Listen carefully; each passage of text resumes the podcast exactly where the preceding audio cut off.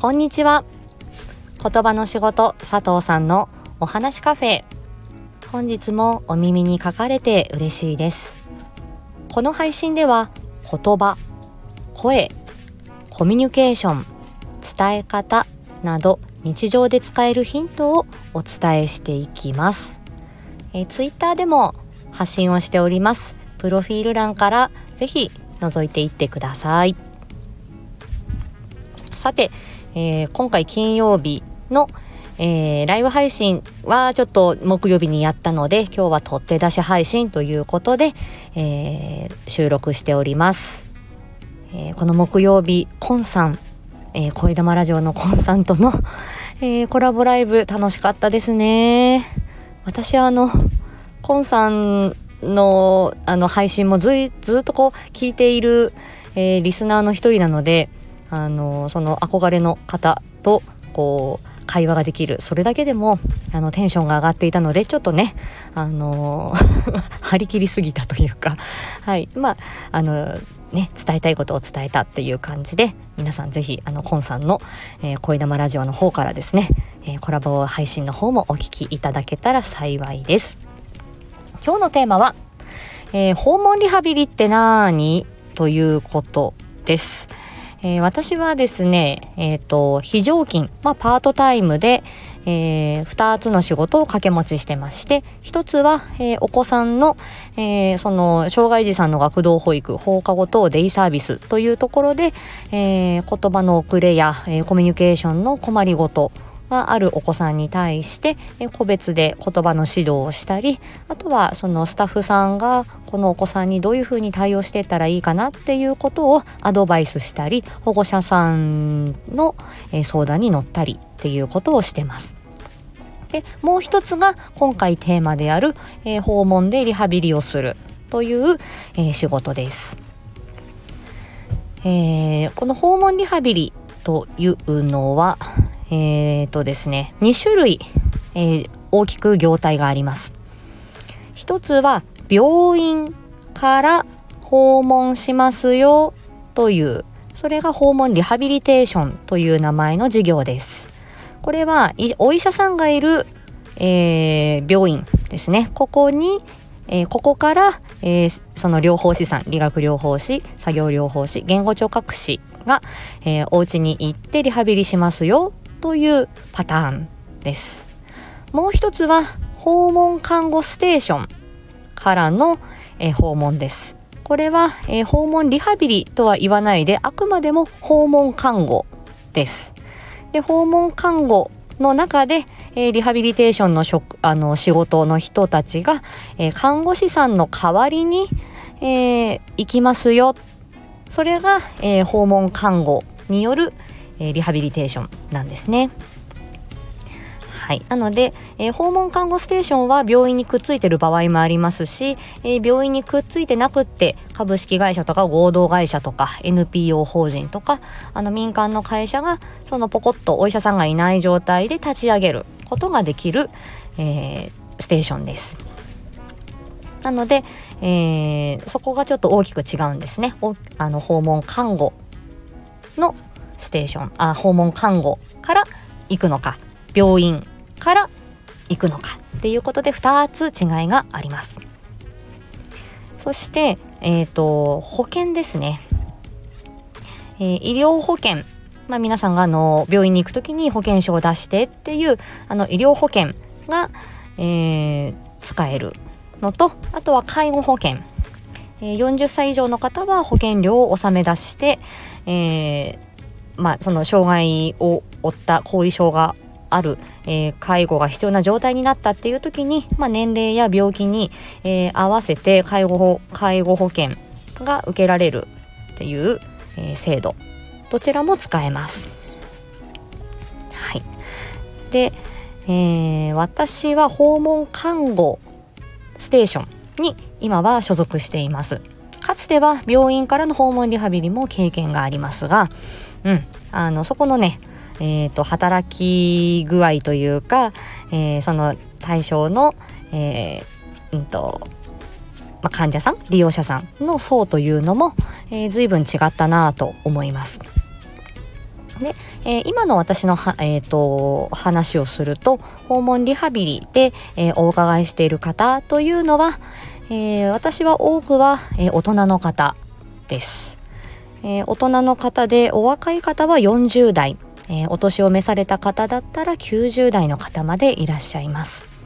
え介護保険を使われる方がうーん6割まあでも半々ぐらいかな。医療と介護半々っていう感じで、まあ、えっ、と、脳卒中とか、あとは、えっ、ー、と、肺炎を起こしてとか、なんか風邪ひいてとか、骨折した後に、えー、ちょっと調子が悪くて動きづらいよ、飲み込みが難しいよ、えー、後遺症で言葉の出具合が、えー、ちょっと良くないよ、声が出ないよっていうような方のリハビリテーション。え、週に1回、えー、つかまあ、週に1回とか月に2回とか1回とかその方々によってありますが、リハビリテーションを、え、行います。で、え、医療保険の方は難病って言ってパーキンソン病とか、えーえーと、ALS 筋縮性側索硬化症とか多系統萎縮症とかそういうあの指定難病の方々は、えーと難病医療費というのがありまして、えー、介護保険も使えはするんですが、医療保険と難病医療を使った方が自分であの自費、お金の自己負担を出さないで済むので、医療保険を使われる方が多いです。で、えー、あと医療保険使われる方だとお子さんですね。私がお伺いしているのは自閉症スペクトラムとかその発達障害があって言葉が出づらいよ、えー、少し言葉のゆっくりさがあるよというようなお子さんで、えー、家庭での、えーと、リハビリテーションですね。えー、お家にあるものを使ってお家でのこう困りごととか、えー、そういう、あのー、ことを、えー、解決するような形で、えー、訪問しています。まあお子さんの方は、えー、本当に数人っていう感じなんですけれども、うんえー、自治体によっては子ども医療費まあ、女性制度というのがありまして、えーね、何歳から、まあ、0歳から例えば12歳までとか18歳まで、えー、市町村が子どもの医療費は出してあげるから、えー、お金はいらないよというような、えー、こともあるので、えー、実質お子さんは私が言ってるお子さんは全て自己負担はなしで100%公費税金で、えー、ステーションに料金が入ってくるっていう感じですかね。で、えー、この訪問リハビリテーションを使うのか、まあ、訪問看護を使うのか、どちらにしてもお医者さんの指示書というのが必要になります。で、訪問リハビリテーションの場合は3ヶ月に1回は、その、えっ、ー、と、ほうんと、病院を、えー、受診する必要がありますし、えー、訪問えー、看護に関しては、えー、お医者さんの指示書、まあそれはお医者さんによって1ヶ月に1回出してくださる場合もあるし、1回の指示書で半年間、えー、そのままお願いしますっていう場合もありますし、え、私がお伺いしてる方々は結構その介護度が重かったりとか、家からちょっとあの病院に出かけるのが難しいっていう方も多いので、え、往診って言ってお医者さんがお家に来てくれて見てくださるっていう方が多いのでまあ月に2回はお医者さんにお会いしてるのでその中で、えー、しかるべきタイミングで指示書をいただいてるという感じです。で、えー、訪問リハビリテーションに私携わることになったのは夢だったんですよ。学生の頃からえー、この言葉の仕事を目指して勉強している時からいつかは病院で、えー、あの働く人じゃなくって地域に出てその、えー、例えば食べられなくて困ってる喋れなくて困ってる寝たきりで困ってるまたはその、えー、人工呼吸器をつけたりする、えー、お子さんとか、まあ、そういう、えー、まあ、人のね手助けとかリハビリテーションが必要だだけど、え簡単には自分の足では出かけられないっていう方たちのお家に行ってリハビリができる人になりたいなって思ってました。二十歳前後の時。だけど、え若いうちにそのね一人で訪問するのでえー、やっぱり経験がないとこれは厳しいかなっていうことで、えー、最初は病院に就職したりあとは介護の現場に出たりっていうことでいろいろあってでも訪問もちょこちょこやるようにはなったんですけど訪問一本で、えー、生計を立てていくっていうことには結構うんあのその道は甘くなかったっていう感じなんですね。まあ、働く場所とかあとはあのーまあ、その地域都会なのか田舎なのかっていうこともあるでしょうけれども結構ね、えー、今までの道は、まあ、茨の道というかねあんまり簡単な道ではなかったです。が一つ一つうん自分が今できることをやってって、えー、今ね自分のその夢であった在宅病院飛び出して在宅の分野でお家にいる人お家で過ごしているお子さんお年寄り大人の方の、えーま、言葉飲み込みコミュニケーションなどなどの、えー、支援ができるということはあの本当に夢でしたので今は本当にその夢に近い状態かなと思います。が、まあ、まだまだ自分ができることを増やしていきながらいろんなあの困りごとを抱えた方々のね、えー、力になっていきたいなまだまだ勉強しなきゃいけないって、えー 思っているところです。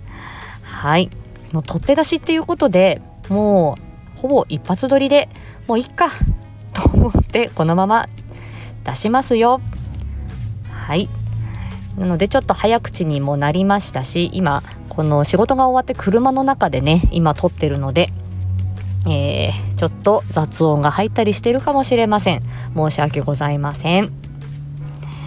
えー、まだ、あの、在宅の、えー、在宅のリハビリテーションとか在宅介護、えー、お子さんの、えーうんと、訪問リハビリみたいなこともまだまだあのお話ししたいこともありますが今日はこの辺にしておきます。何かあのご質問こういうところがわからなかったとかこういうことってどうなってるのかなということがあればコメントやレターで、えー、お伝えいただけると嬉しく思います。はいでは今日はこの辺で失礼いたしますまた次回お会いしましょう。長くなってすいません。はい、ありがとうございました。